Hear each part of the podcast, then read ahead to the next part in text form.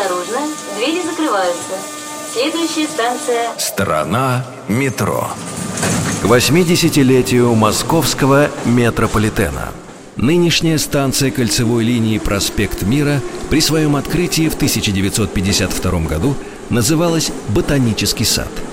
Такое название станция получила в честь расположенного неподалеку Ботанического сада Московского государственного университета. Этот старейший в России ботанический сад был заложен еще в 1706 году как собрание лекарственных растений. Привычное для нас название станция «Проспект Мира» получила в 1966 году, а спустя 12 лет появилась новая станция «Ботанический сад» Калужской рижской линии. Страна метро. Что скрывается под землей?